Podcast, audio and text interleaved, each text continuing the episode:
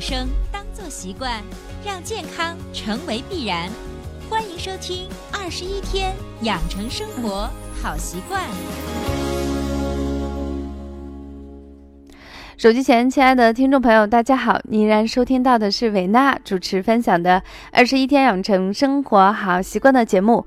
还是一句老话，如果你喜欢我们的节目，请订阅、转载一下，让更多的人受益。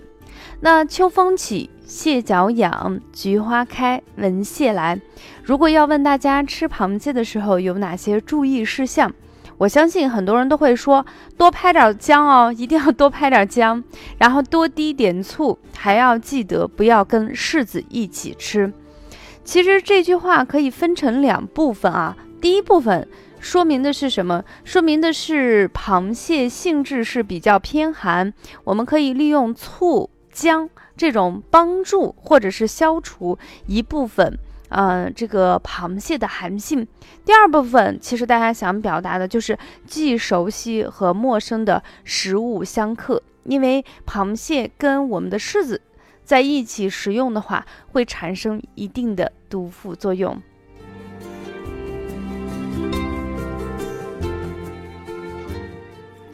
那客观的来说，对于食物之间的深刻关系，哈，现在还处在一部分人觉得是无稽之谈。比如说，在两千零六年的时候，兰州大学和哈尔滨医科大学，他们就做了一次相对规模比较大又严格的实验，挑选了上百名的志愿者，连吃十七种热门深刻的食物组啊，就是就是十七种以上热门的。食物之间相克的组合，然后吃了三到七天以后，依然是人人畜平安。但是，但是我相信大家跟我一样啊，就是看完这个新闻以后，你会有一种想法，就是说三到七天是不是这个时间不够？因为食物之间产生的毒副作用要比药物慢。可以跟药物比起来，其实是一个相对比较漫长的过程。就算吃药啊，就简单的感冒药，你吃三到七天才是一个最基本的一个基础量。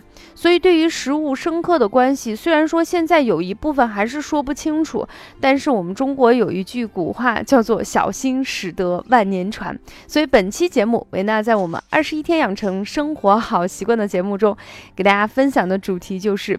小心驶得万年船，食物的深刻。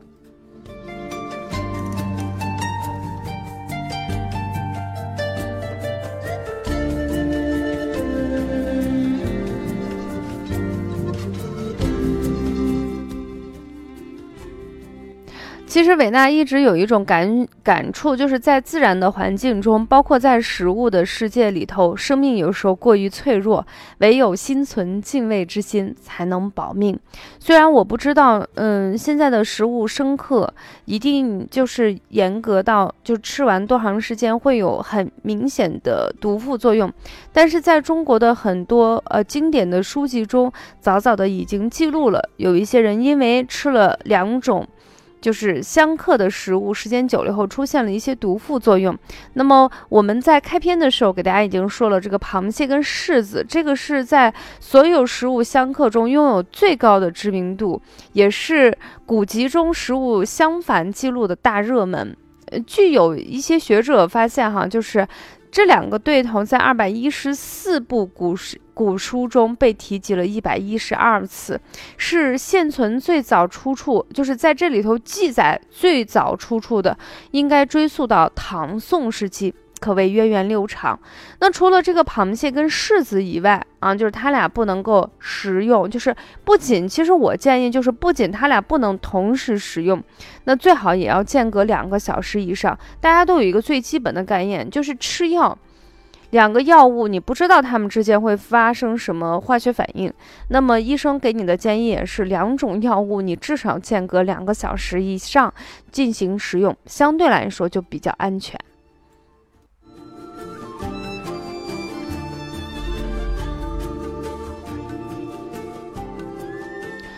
那么柿子跟我们的那个螃蟹不能一起食用以外，在我们的现实生活中，大家普通老百姓的餐桌中，哪一些呢食物之间还是比较容易出现一些深刻关系？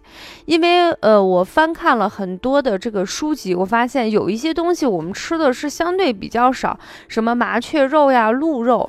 呃，像这种东西呢，包括狗肉这些东西，就是在中国的绝大部分地区食用量是比较少的，可能在极个别地区还会有食用。那那些东西呢，我们今天的节目中就不分享了，我们主要是针对。不管您是南方人还是北方人，在现实生活中，我们比较常见的一些食物容易出现的一个深刻关系。另外，就是我在翻看的时候会发现，就是两种食物在现实生活中，我们八竿子都不会把它放在一起的。那我也把它过滤掉，我只挑选几种，就是大家相对可能食用量比较高、容易出现的问题，我们把它提出来，跟大家一起分享分享。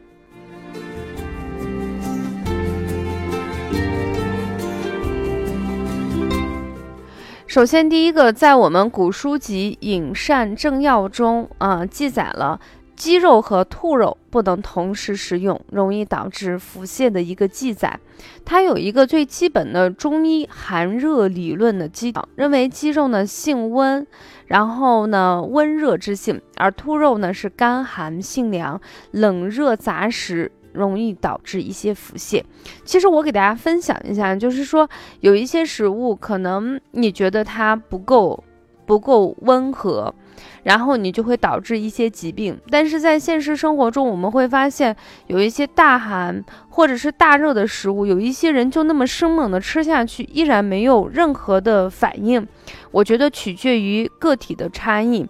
首先，每一个人对食物的敏感性是不同的，每一个人对食物的接纳性是不同的。但是我个人一直上课的时候跟我自己的学员分享，就是我们的脾胃在五脏六腑它的地位是比较低，有点像烧火的丫头一样，它干得多拿得少，非常的勤快。那么，怎么样让这个烧火丫头能够更好的为你服务？其实只要做到一点就可以了，善待它。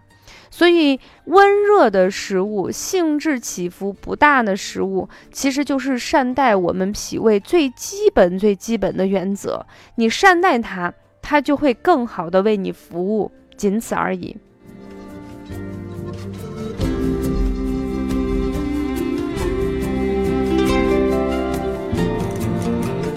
第二个呢，就是我们的板栗啊。最近这段时间是使用板栗，维娜专门在一期的节目中会给大家推荐板栗和另外一个食物烹饪起来后有非常好的养生食疗的作用。那么板栗一般跟牛肉同时食用的话，容易导致一些消化不良。不过说话说回来啊，在很多地方我们很少用板栗跟牛肉烧在一起，大部分是跟鸭子跟鸭子去烧在一起。除此之外呢，南瓜呢和富含维生素 C 的食物也有一定的深刻关系。原因很简单，维生素 C 会被南瓜中的分解酶给破坏掉，所以使维生就是它俩的产生，并不是说南瓜跟，嗯。比如说，跟苹果吃，苹果里头含的维 C 比较高，就会产生一定的毒副作用。不是的，是因为，嗯，南瓜里头的酶可以帮助把我们苹果里的维生素给它分解掉，这样的话，食物的营养价值利用率就会有所降低。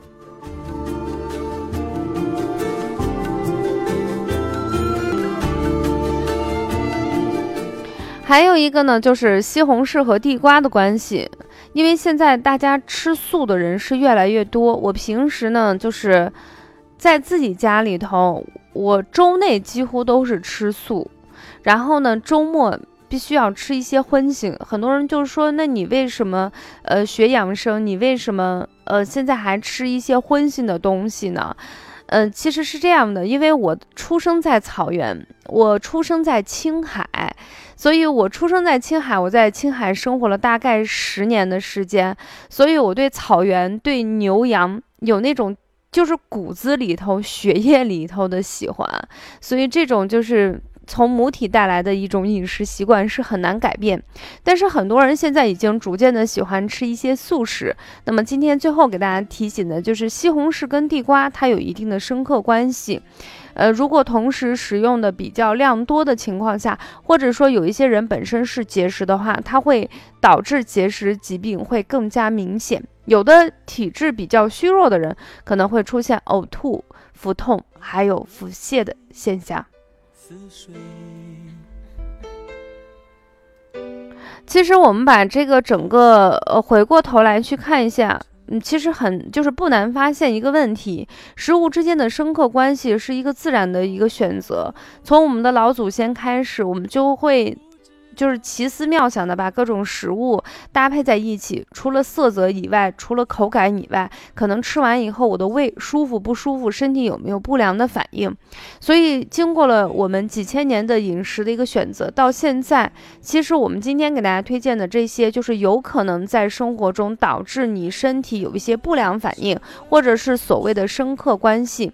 其实这些食物在我们日常的普通家庭中，它的搭配是极少极少。还是一句话，生活给我们积累了丰富的求生原则。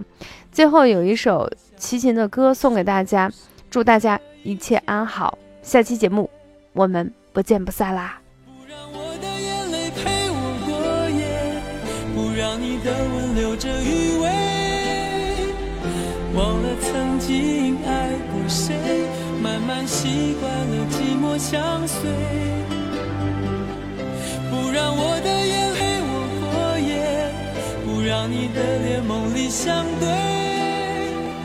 爱的潮水已经退，我的真情不再随便